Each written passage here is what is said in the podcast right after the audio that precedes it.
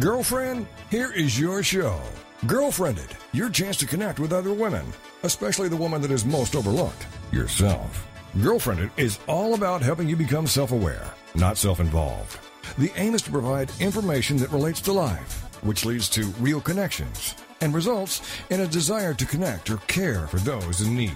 And now the women want to help you in more ways than you can count every day. From the website, girlfriend it dot com, and the movement, Girlfriend It, here are Patty Wyatt and Lisa Jernigan on toginet dot com. Well, here we are. We are ready to do the remarkable. We are like out slaying dragons and, and making magic, right, Lisa? Whatever you say. Well, we, we are, though. We are, yes, for sure. And we were talking about change this morning. And why is change so scary? Because change means you got to change. I mean, because we've been talking about that. It's like it is it is scary to think I have to change something because I'm very comfortable. And change usually is associated with stepping out of my comfort zone. And we're not real good at that. I know I'm not a lot of times. So I'm not either, and, and you really, you think you are? Like, I feel like, oh, I'm pretty adaptable, I'm I'm adventurous, I like change, and then you realize, oh, all of a sudden, maybe I don't like change, maybe I do, you know, fight change, even with you and I, there, you know, we were with each other twenty-four seven, and traveling, and then our lives kind of tweaked and shifted, and you go, wait, no, I don't like this change. I don't like not seeing you and, um, you know, spending yeah. eight to ten hours a day. You know, now I, I miss you. And you, you fight that, that change. And we were laughing about, I just got back from Silicon Valley last month, and you're driving and you see driverless cars now. You know, these little cars with the cameras all over and at the airport looking at robots, literally robots at the airport, this artificial intelligence that they they set up like a little daycare area where you can put your kids to play with these robots and watch Dora the Explorer and whatever. Wow. They talk to you, they answer your questions. And my my jaw dropped when I'm walking by, and I there was a, a woman there with a clipboard, and I said, well, you know, what is this? What's going on? Are these... Are they really robots? Like, I feel like I just walked into the Jetsons. This is insane. And she said, yeah, this they, they've come from Japan, and we thought that they would be big with parents letting them play with the children during the day. But what's happening is the elderly. They're fifteen hundred dollars, and people are buying them to watch their elderly parents. This is what we get to look forward to, Lise. Nice, nice.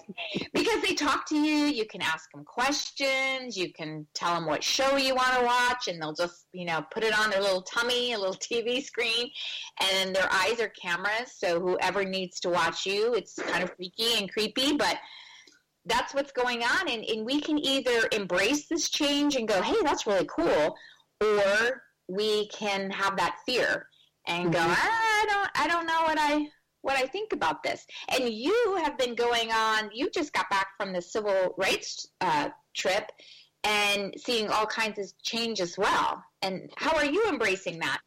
Well, you know what? Before we get too much farther into our little change show, we just want to remind everyone that you are listening to Girlfriend at Radio with Patty Wyatt and Lisa Jernigan, where we rally you to do the remarkable through resources and relationships. And we're going to have more information about today's show and other tips and tricks on our website at girlfriend it dot com. And we want to hear from you about what, how you embrace and how you handle and how you think about change. So um, with that, yeah, I, I don't know if I would say, we, we went on an exploratory, about six of us went on an exploratory trip. Um, down into, we started in New Orleans and went to Jackson, Mississippi, and then Birmingham, Alabama, and then we ended up in Atlanta. And it was just kind of an exploratory trip to understand really what's going on in our own country. And we're seeing, we've seen so much change happen, um, especially in the past year, um, on cultural levels, political levels, uh, just so many different things happening. And how do we really understand and go in there to really... Um, kind of to be able to embrace or to be able to make change happen. I think the thing that changes, um, some changes are good and, and needed, and we need to embrace them, but other changes are maybe not so beneficial, and we need to, to kind of create an alternative to that change. And so I think that's kind of in the lens we were looking at. It's like, how do we quit um, perpetuating more fear and hatred and division, and how do we start understanding what some of the real issues are and get back to just how do we embrace people and love people? So I know I'm kind of going deep there, but I think the whole thing with change is fascinating because it's an opportunity to learn. And that's what we were talking about earlier. Um, we were talking and kind of laughing about our even our own dads. Like with, um, I know with my dad, you know, with, uh, he doesn't even have a computer. And he doesn't even have a smartphone. And I, you know, for years I'm like, I'll buy you a computer because you need to communicate. This is how we communicate. And it's like, you know, through text messaging, and that's how we send pictures. I can't, you know, we don't print out pictures and take them to our parents like we used to years and years ago. It's everything is sent electronically. Like, here's a picture I want to share with you. Well, when somebody's not on a smartphone and refuses to use a computer, it's really hard to communicate and keep them current and keep them up to date with stuff. And so that's been a challenge because you watch people that refuse to change. Um, I mean, because he really, I mean, bless his heart, he yeah. refuses to change and learn something new. And, you know, he just kind of jokes about it. And it's like, but but you're harming and you're, yourself in some ways. You've kind of stopped growing. And then it's like, we can't communicate with you like we used to. You can't. You can communicate with your grandkids because that's the medium. And so I know for me, um, can you tell I'm caffeinated? Um, I want to be able to embrace change, some changes that I need to embrace, just even be able, you know, down in the future to communicate and keep current with my grandkids. Mm-hmm. You know, well, I don't want to be that outdated grandparent. Right. It, yeah. it, it, it helps you stay relevant. Otherwise, you get into this state of sameness. And don't you think it leads you down a path of complacency if you are okay staying exactly where you are and never growing and never learning and never embracing the change? Right. No, totally. And, you know, we're, we've been talking about, like, even the different generations and uh, the communication style of different generations. And, um, you know, we're talking about the millennials and, you know, and um It's, it's, a, it's a different world, and we've got to start embracing change and being willing to open ourselves up to change. But, you know, like we've said, too, it's, it's always that transition of change. Like, how do we move ourselves into the change? And a lot of times that's the hardest part, whether it's relocating, um, if making a career change. All of that is, is um, can be a little painful, even though it can lead you to amazing benefits. And, and there's some great things on the other side of that change. But it's just getting through the change. And so many times we stop short because we're like, oh, it's uncomfortable. I don't know what I'm doing. I'm out of control. I just want to go back to where it was. And that a lot of times is our, um, our default. Yes. And that's what, you know, today's show, just as leaders out there trying to do things and, and be remarkable, is the first step is getting people to stretch outside of their comfort zone. And I know we talk about that a lot, of how do you help people step outside their comfort zones. And you have to really learn how to sell change or sell the transition to your teams. Mm-hmm. And, you know, even if it's starting back, we're going to get into, you know, historical fiction here in, in a little bit uh, with our guest who has written a, an amazing novel. But can you imagine a world, you know, back in the early seventeen hundreds without streaming music, without mm-hmm. online shopping, without a network of, you know, Uber even, available drivers to take you where you need to go.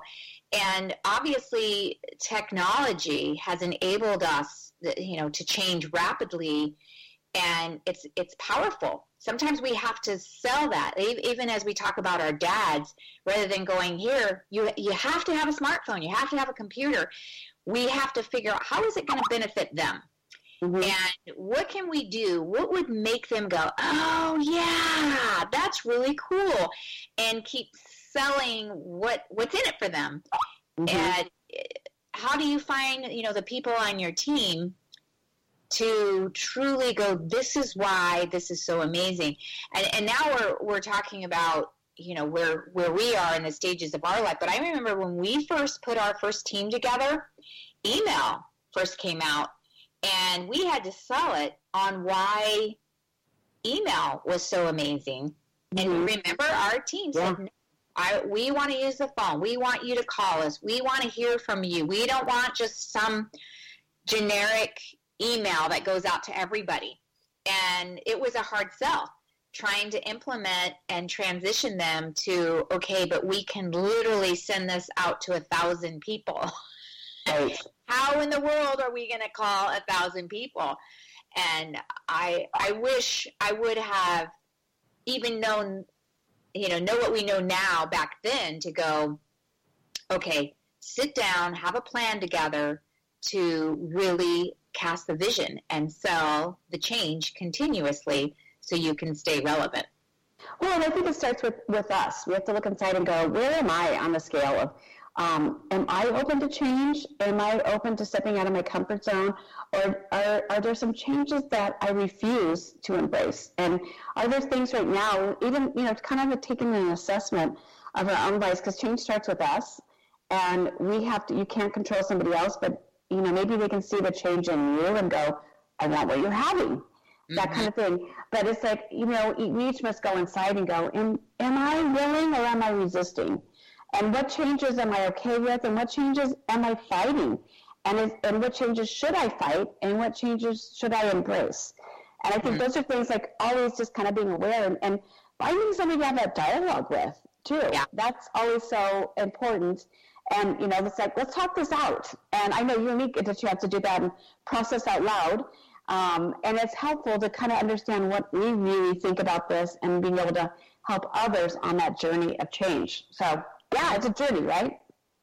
It is. And it's an it, it's an amazing journey. But I, I love how you said that. You have to process and and be able to have that person to share those thoughts with. And I know you and I, because we have each other for therapy, you forget other people don't get to come alongside. And by the time you know, we throw up on them, then you're like, wait, how come you're not, catch up? How come you're not there with us? Well, and so hold that thought, because we're going to go into our first commercial break and come back with our guest, Lori Benton, and we're going to continue our conversation on change and all sorts of good things. We'll be right back.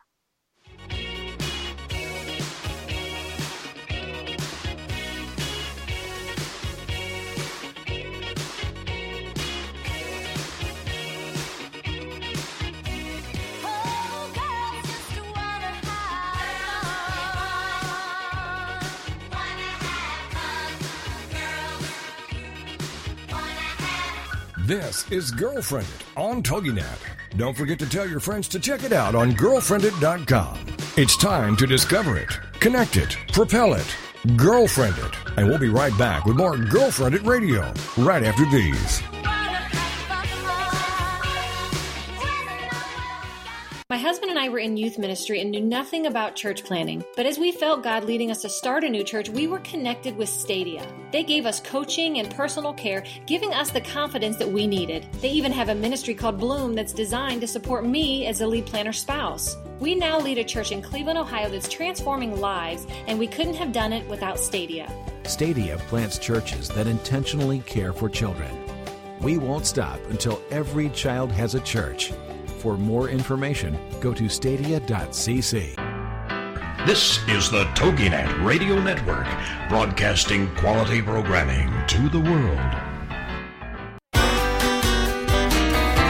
It's words you never heard. Have you ever walked into a room on a mission to get something and totally forgot what you went in there for?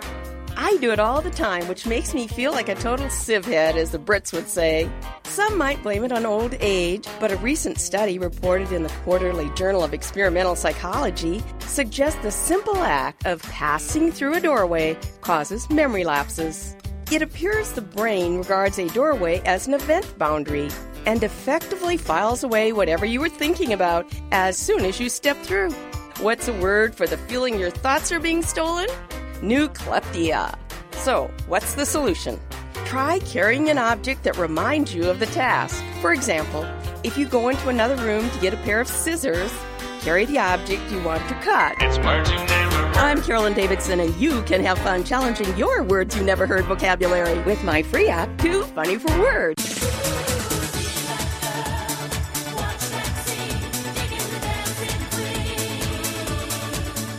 Welcome back to Girl. Well, we are here with Lori Benton. Lori was raised east of the Appalachian Mountains, surrounded by early American history going back three hundred years. Her novels transport readers to the eighteenth century, where she brings the colonial and early federal periods of American history to life. She's the author of Burning Sky, The Pursuit of Tamsen Littlejohn, The Woods Edge, and A Flight of Arrows. Her latest release is Many Sparrows, and we are excited to dive into that, Lori. So tell us a little bit about uh, your books, and we'll, we'll actually we'll start out with your living in Oregon, right?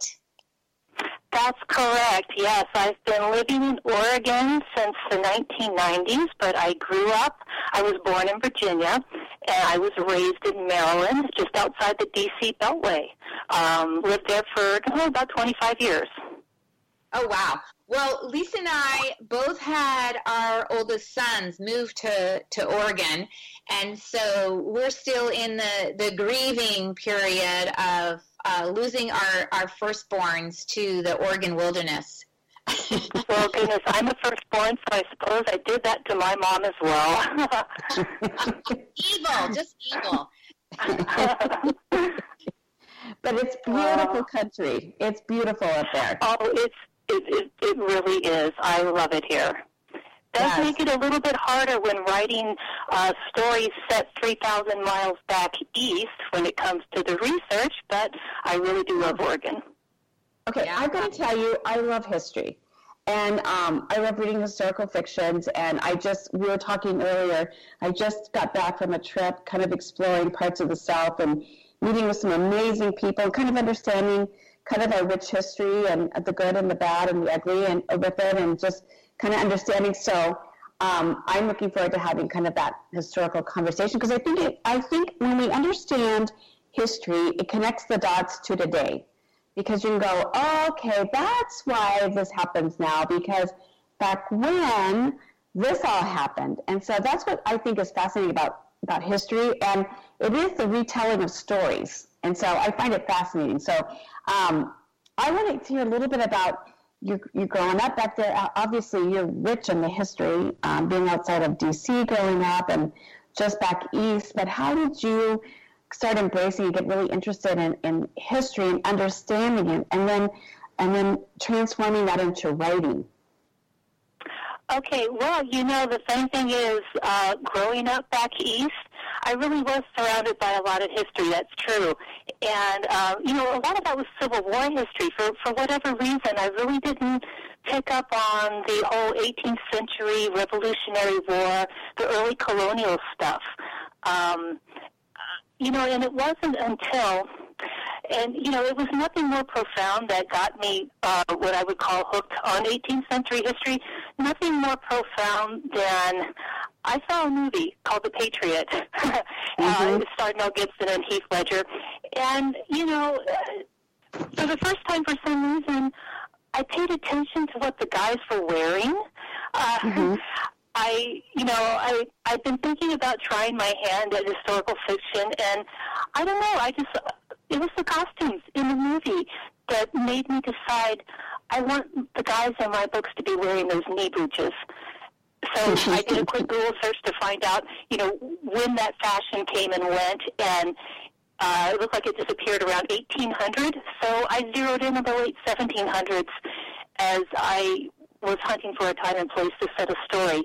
And, you know, as silly as that sounds, you know, I did not know that I had taken the first step on a journey that has lasted, um, you know, nearly two decades, and that I was discovering a passion for the eighteenth century, for the colonial and early federal American history, that I, I never saw that coming. Um, it's like mm-hmm. I opened a gold mine, and, you know, God knew.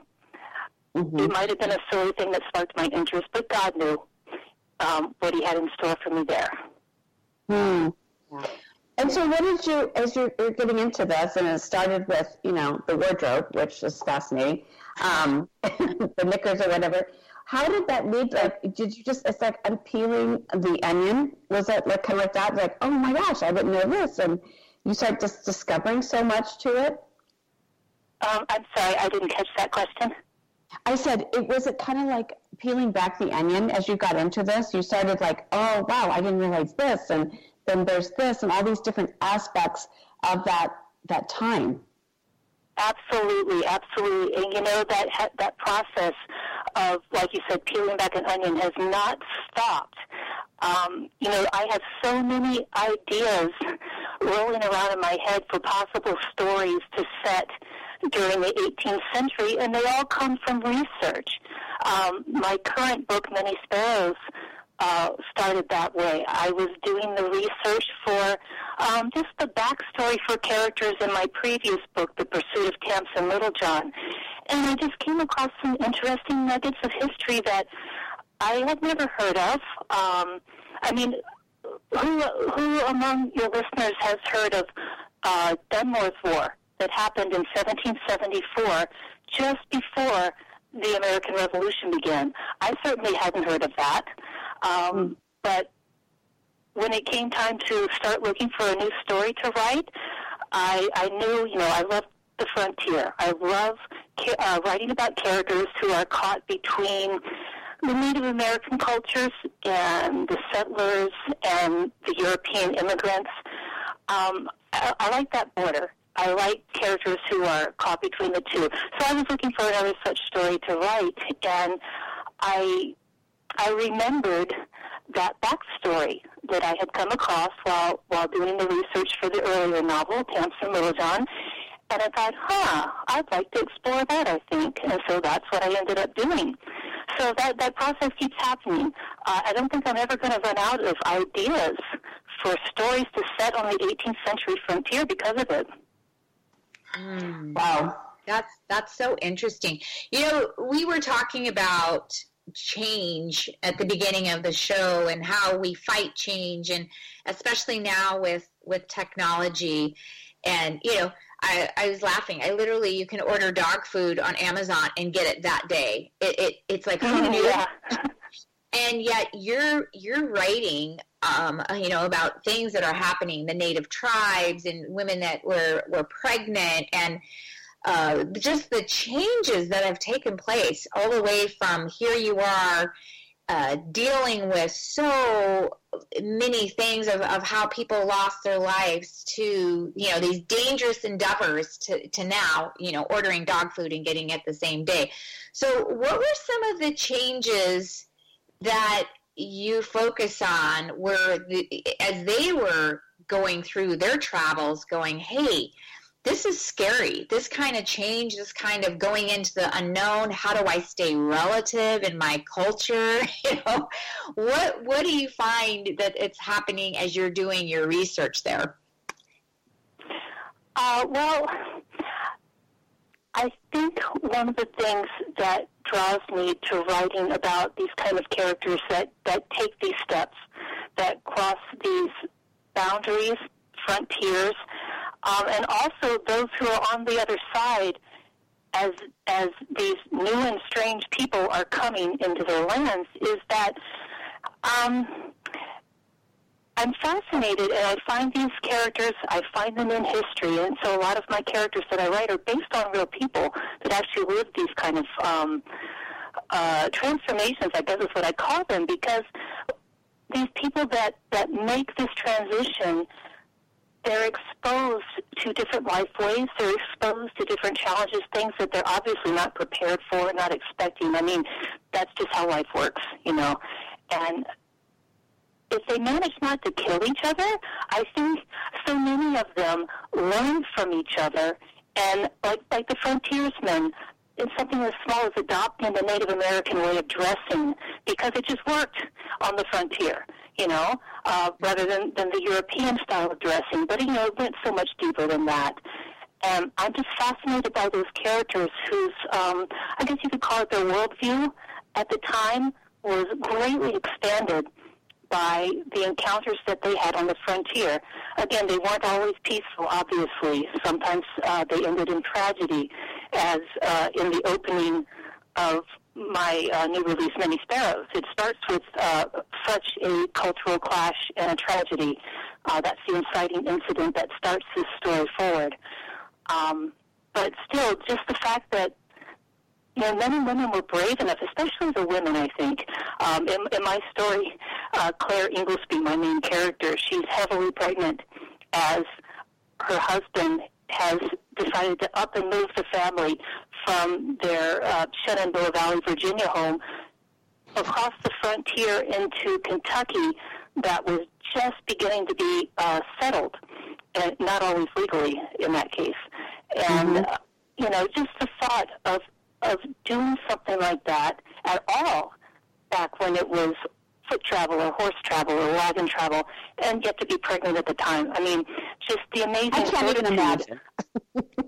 No. Yeah. Mm-hmm. Yeah. Well, I'm thankful they did it, and I don't have to. I would much rather be ordering dog food on Amazon, I have to say. Yes. Exactly. Yeah. Yeah, our first world issues, uh, really, we don't have to complain about a whole lot, that's for sure. How yeah. did you, how did you, we have less than two minutes before we're going to take a commercial break, but how did you discover and find these these characters? Just a lot of reading and research? Well, you know, the specific characters in the story, Jeremiah and Claire, I, for Jeremiah, this really started, the story really started with him. He's my frontiersman. He uh, comes along in uh, Claire's time of need. Claire's, um, during the journey, Claire is basically left alone with her four-year-old son, and she's in labor, and her son vanishes. And Jeremiah Ring is a frontiersman that happens upon her, and you know, he was really the first character to come to me. I just knew I wanted to write about a frontiersman, you know, and I had him, I maybe had a name and just a few bits of things put away in a computer file for years maybe, and just gradually as I was um, researching, writing other books, little bits would stick to the bits already in that file, and eventually I saw a story form. So then I began to wonder, okay, I've got this frontiersman, and I, I know he's torn between these two worlds of of Shawnee Mary, Indians in this case. And, we're going to take a quick break. We'll be right back. We'll be right back with okay. the story. Mm-hmm.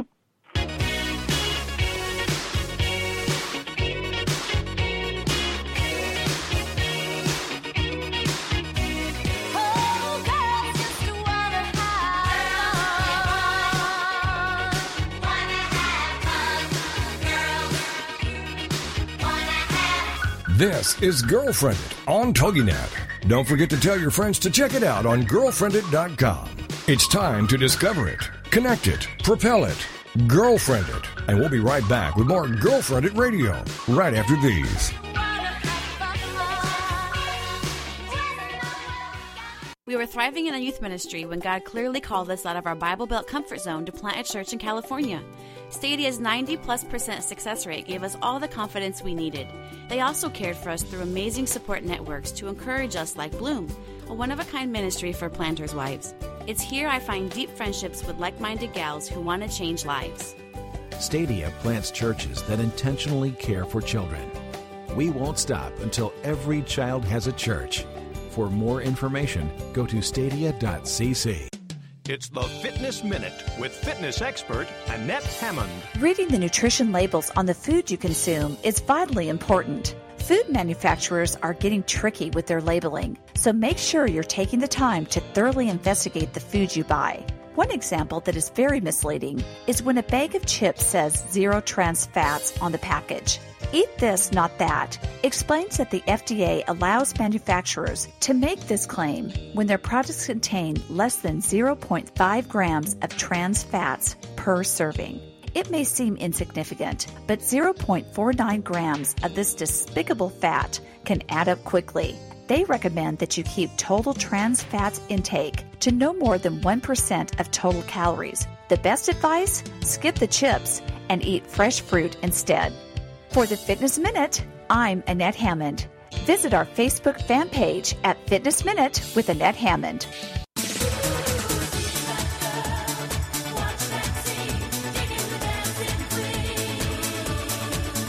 Welcome back to Girlfriended Radio, a chance for you to let your hair down, curl up with a mug of whatever you love, and have some nice girl talk. It's Girlfriended, the radio show on toginet dot com. And now back to the show with your hosts, Patty and Lisa. We are moving forward with Lori Benton as we go back into time, into the eighteenth century, where you were sharing with us, Lori, a little bit about this character and how you developed them.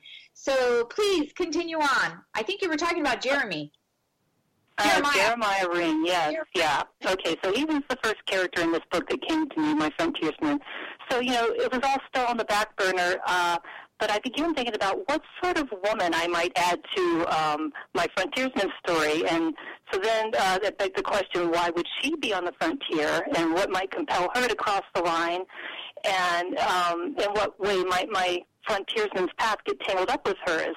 And as I asked such questions, the character of Claire Inglesby eventually formed. Um, and, you know, at the same time, I started looking at what was happening on the frontier at various points before and after the Revolutionary War, seeking the setting. So it's kind of an organic process. Um, you know, one thing kind of feeds off the other, research feeds into it. Um, yeah, it's very hard to go back and untangle. It's a very tangled path uh, to how a story actually gets formed. Mm-hmm. Well, I love how you have created the storyline, and, and as you're reading it, it, it's as if you're doing a little bit of a of a devotion. I feel like mm-hmm. you've done a good job of, you know, showing how we have to surrender situations to God, and when you're doing it in this, you know, historical era, and we're the same yesterday as we are today. It's the same issues. Yeah, I might be able to order dog food and get it on the same day through Amazon, but you're still having to rely on God to resolve all of these situations and the, the circumstances. And as you're reading, you go, wow, it would seem as though this would be really overwhelming and there would be a lot of anxiety. And yet I feel as though today in our world with, uh, you know, younger moms and the issues that we're, you know, having to figure out what kind of powder, you know, to use, that's just as much angst that that's there.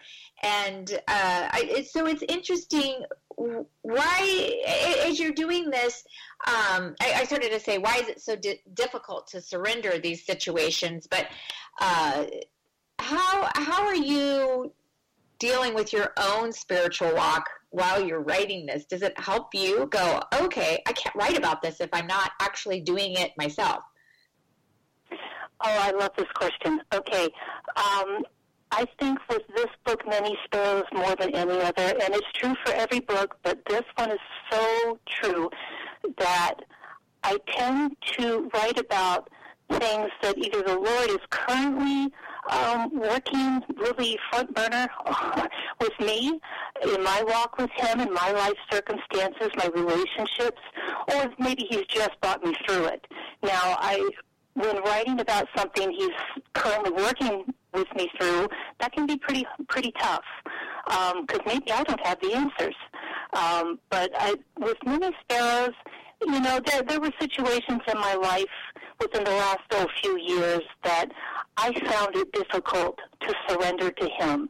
I found it difficult to wait uh, for Him to do His work. Um, I, I rushed ahead of Him a time or two, or maybe even three, and tried to fix things in my own understanding, my own wisdom. And this is something that Claire Inglesby in my story, this is this is the temptation she's faced with when her son is captured. Um, she is determined to get him back, and she does not want to hear that she may have to wait and let God uh, work out some things and other people's lives first. But you know what? We still face that. It's a timeless, it's a timeless thing. Um, we all face that, I think, at some time or another, where it just doesn't look like there's any way for a situation that's either disappointed us or or broken our hearts or just causing us stress or fear or pain um, is going to be resolved. So it is so tempting, isn't it, to want to rush in And, and try to fix it, try to make it better.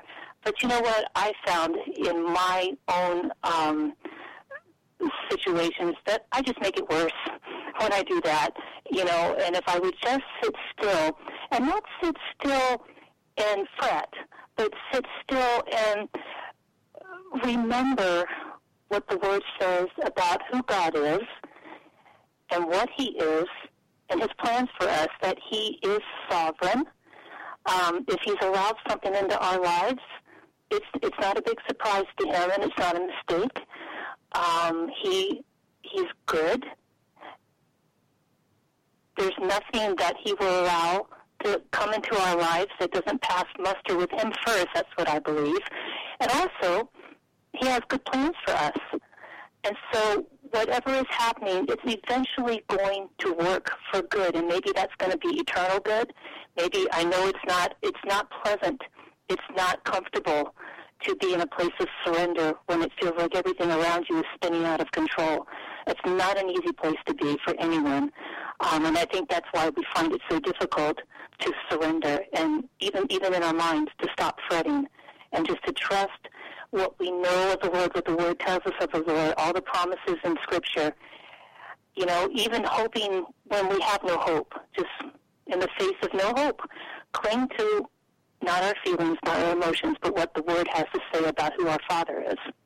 Mm-hmm. And it, it's so easy to hear you say the words, to go, oh, yeah, I just need to surrender. I just need to get into God's Word and and read it, and then I'll have this overwhelming wisdom to move forward. But it's truly different when you're in that situation, and especially uh, just like your character in the book, when it's your child, be it yeah. all of a sudden your child vanishing or your child is making silly choices. Uh, just to be able to step back is is so difficult um, in in doing that. And Lori, do you do you have kids? I do not. Uh, and so, tell us a little bit about that, because you these characters. I mean, it's you. It's it's like your characters are your kids. So. Oh yeah, that's that's very much true. I I call them my book children. Wow. Yeah. yeah. Yeah, well, that, that made writing Many Sparrows um, quite the challenge. But, you know, that that overwhelming uh, love, you know, we, we can feel that for, for people or other than our children. So it was just a matter of, you know, who in my life would I um, feel like my entire world had crumbled if they were taken from me? You know, so yeah. I can just, I transfer that. And, of course, I have many, many friends who are moms. Um, so, you know, I just, I would bounce ideas, uh, thoughts, passages off of them to say, this is resonating with you as a mom. Um, just, just to be sure I was staying on track with that. But, yeah. Yeah. Well, Lori, you know, as you, as you dive into history, I, this is kind of going a different little tangent, but um, as you were diving and doing your research and, and you know, um, kind of creating your characters, What what did you learn? I think sometimes that we, we've heard history and we've interpreted history and we've seen like certain things are true, but then when you really start researching and start doing things, you're like, well, maybe that wasn't exactly accurate, or I've been told something different that I just took as true. Have, did you, have you discovered in all your research for your different characters and your different books, like, Like, wow, I didn't know this. This is different than what I thought. Have you had any of those kind of moments where like, it, it, history has kind of spoken to you differently? Um, yeah, you know, I think nothing major standing out, but just just in general, um, I think I was unaware, and this is going back a long time now. I've been I've been researching the eighteenth century for quite a long time, but it seems to me my earliest memories were being surprised by just how ruthless and violent um, the settling of our country was. And yet, mm-hmm. you know, sprinkled in there, and this is something that just so grips me, my heart as a writer, are the occasions where the various cultures on the frontier met in friendship and were able to uh, coexist peacefully, and quite often, unfortunately, it was not for a long time. It might have been brief little pockets in our history, but just just to see that that was possible you know, and, and to glimpse what, what might have been. But, you know, here's something I've learned, and it's that the people that lived then in in the eighteenth century, in the seventeen hundreds, those that settled um, our country, those that were already here, uh, the natives, they were just like we were, we are, um, flawed human beings, you know, whatever side of the frontier they were born on. Um, there were men and women on both sides of the frontier that made um, selfless decisions. You put each other first, helped each other, and there were those that made cruel um, and selfish and grasping choices. Um, like I said, brutality isn't limited to one skin color or another. It's a condition of the human heart. But you know what? Neither is grace and love limited, and neither is forgiveness and friendship. And the capacity to have a heart changed and a life transformed by the indwelling of the Holy Spirit. Um, and, you know, it really is that indwelling of the Holy Spirit the only way that that cycle of enmity that has been played across the face of this earth can be disrupted. Um, you know, it's not, I don't think it's in our power as human beings to to be good continually. You know, we are we are flawed, we are born in sin, and so in, in a lot of ways it's not surprising um, the history that I've uncovered. But it is a blessing to find those little pockets of peace, those little pockets of friendship, those little pockets of of light and truth winning out. Mm. And I think it, there's so much we can learn from history, like you said, the, the the the hard times and those good things of those pockets of peace. I love how you said that, and and where you saw that each side, you know, was trying to love on the other. And I think that's a powerful lesson that we need to be doing even today. Is how do we how do we disagree or see differently, but still love the person and love each other, and and not have to agree always. And how can we even be a part of changing history even today and, and where we are with those little pockets of peace? We're going to take a quick break, and we're going to be right back.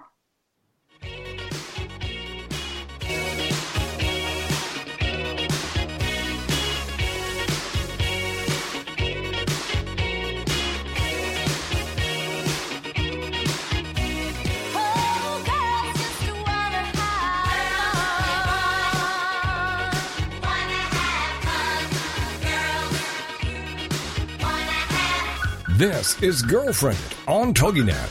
Don't forget to tell your friends to check it out on Girlfriended dot com. It's time to discover it, connect it, propel it, Girlfriend It. And we'll be right back with more Girlfriended Radio right after these. My husband and I have always wanted to plant a new church. After ten years, God finally affirmed that in us. We thought we were on our own. We never imagined that there was an organization that could partner with us.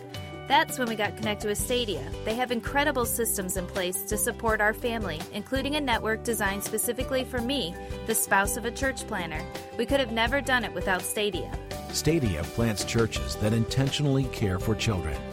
We won't stop until every child has a church. For more information, go to stadia dot c c. It's the Fitness Minute with fitness expert Annette Hammond. During the holidays, temptation is everywhere. Christmas parties, office parties, Thanksgiving dinner, Christmas dinner, New Year's parties, not to mention the cookie exchanges and delectable food gifts. It seems like every time you turn around, you're faced with temptation to eat the wrong foods and get off your healthy living lifestyle. I want you to know that you can go through the holiday season and make good choices and still have a fabulous and merry time. This holiday season, don't make food your focus. There's so much more to the holidays than just incredible food. Make your family, friends, and loved ones the focal point of the season. Center in on the true meaning of why we celebrate and give thanks. It's okay to enjoy some wonderful food, too. Just keep your portion sizes in check and stay faithful to your exercise. I'm Annette Hammond. Visit our website at Annette Hammond dot com.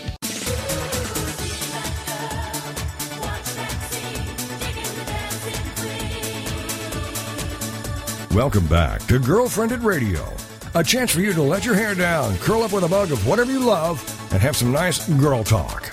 It's Girlfriended the radio show on ToGiNet dot com. And now back to the show with your hosts, Patty and Lisa. Well, we are on our final stretch of our show with author Lori Benton, who writes novels and transports readers to the eighteenth century, where she brings the colonial and early federal periods of American history to life. And her latest release is Many Sparrows. And Lori, you were just sharing, and I, I love how you said it, to find pockets of friendship and pockets of peace. And especially today in our world that is just so fast-paced, to be able to, to really do those self-audits and go, where are my pockets of friendship and where are those pockets of peace? And and what you said about the Holy Spirit, that we just, as humans, it's not in our power to be good, which is a very, very scary thought. But I want you to, if you can, tell us, unpack a little bit more of that. Oh, sure. Um, well, I just feel that, you know, it's the Lord working in us. I mean, Scripture even clearly says there is no one that's good, not one, only the Lord is good. And, you know, I I think we, as we grow in Him, we um, we are less prone, I think, as we walk with Him to Um, putting ourselves first and and not thinking about other people. But, you know, as we grow in Him, I think we also learn just how sinful we are and how weak we are. I think we learn, just more and more is revealed to us how needful was the price He paid for us. Um, you know, he He is sufficient where I am weak. He is all-seeing, where I see through a glass so darkly. And I think when it comes to this whole issue of surrender, um, which is a theme of Many Sparrows, of surrendering to His will, surrendering our own um, faulty idea of what is right and what is just and what needs to happen, surrendering our own very understandable emotional need for the pain of our circumstances to be lifted, um, and to trust Him and to trust that He's going to strengthen us and, and help us to endure, and it's for a reason. I think the more that we're in His Word and the longer we walk with Him, the more we see those things. Um, and, and we are transformed from glory to greater glory. And I do believe that as we walk with Him, we don't become sinless, but we sin less. And really, you know, it, like the circumstances I'm writing about in uh, Many Sparrows, these frontier clashes, that happen in this book and all my books.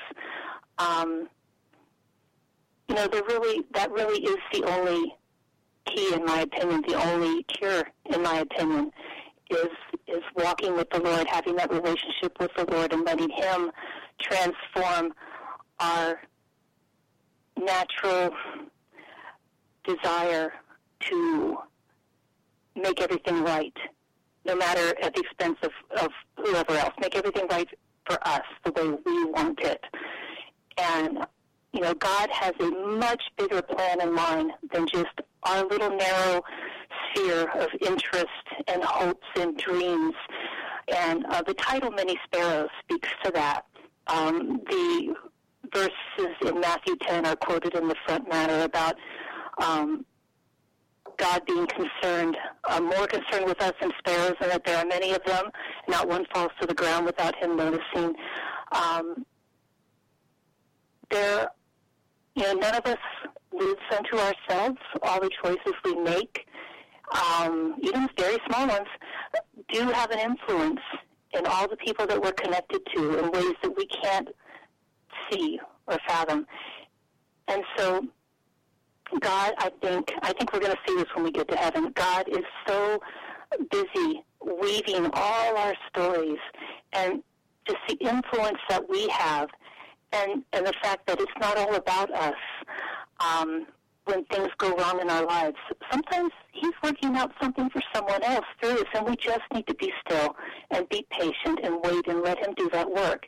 That's something I explore um, in, in the story, in Claire's story. And, um, yeah, I, that being still, getting our, getting our uh, focus off ourselves, just remembering that God's got a bigger plan in mind that we can we can imagine, and that we're part of it, and that we're important to him, but it's such a broader scope than just our circumstances. Yeah, and I think that's a great lesson that we learn even from history. It's so much bigger. We're part of something so much bigger than ourselves, and and yet exactly. In the midst of that, that God cares and sees each one of us individually and very personally.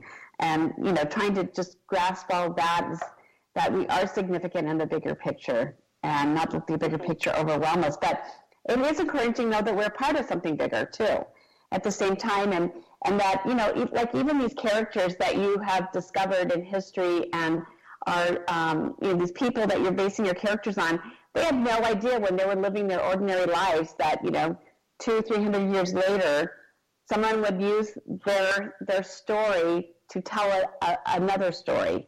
And I think that's that's kind of cool, how sometimes in our just ordinary lives, you never know what God can do through our ordinariness. And mm-hmm. and that's pretty exciting. Okay, so before we, we have to get off the show, um, how can our listeners um, learn more about you, find the book, and are you allowed to give us like a sneak peek or tease about what you're working on now?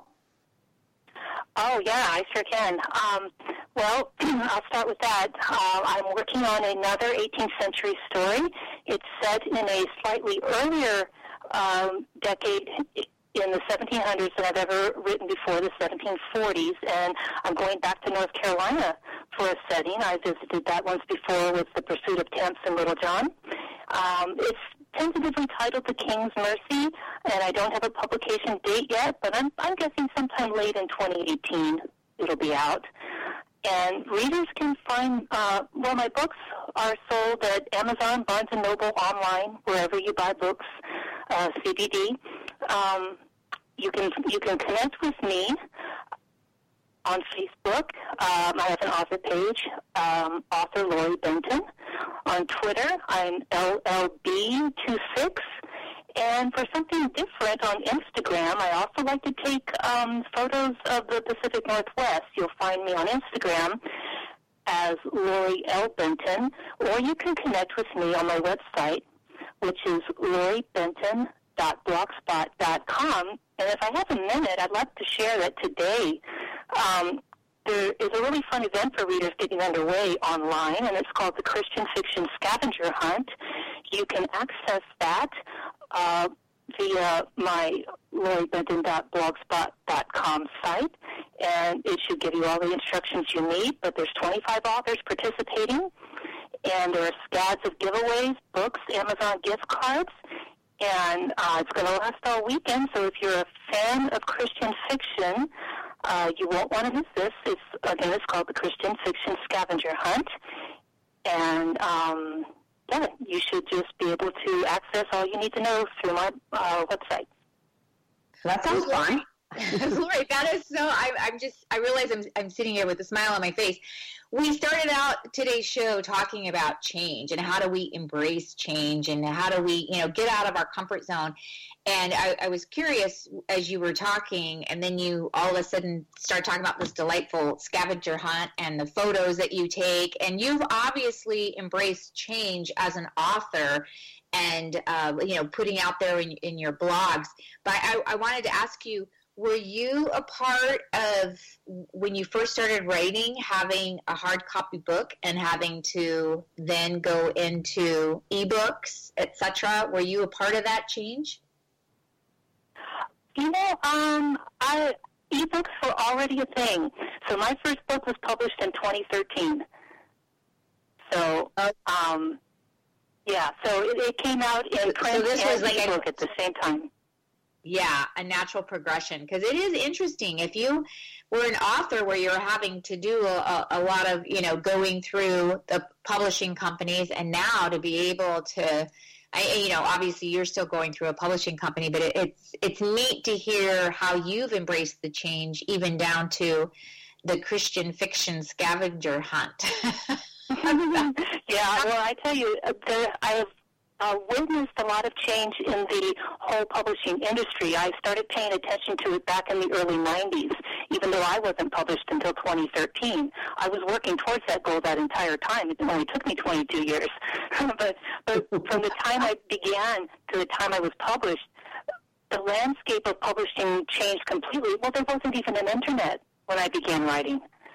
So you can imagine what what it's like for an author now when it comes to promoting work. We get to do things like a scavenger hunt, you know? I think it's awesome. Yeah. Well, and that's so fun because, like, thinking creatively, like, how do we get the message out? We, yeah, when you were saying that, I'm like, well, that's a fun thing to do, to get books out. And I love that you're gathering other authors together and doing it together.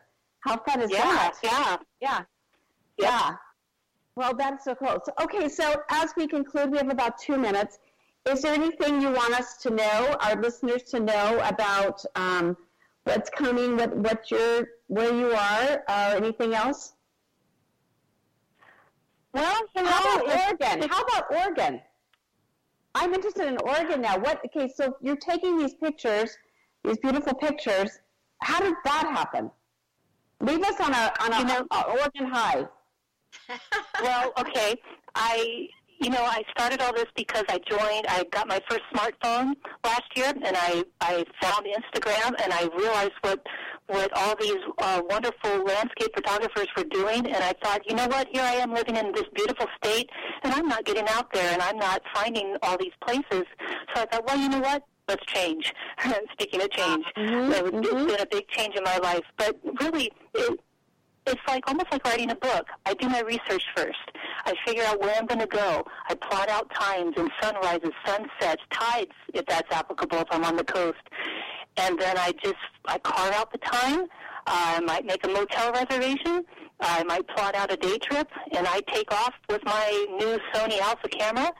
And I, yeah, do my best to get some good shots, and then I, and then I come back and do the editing process, and that's half the fun for me. You know, I used to be a Lori, painter gotta, we, before. Lori, we've got to go. Thank you so much for sharing. Get on the website oh. and learn more about Lori Benton. Thanks for a great show. Thank you.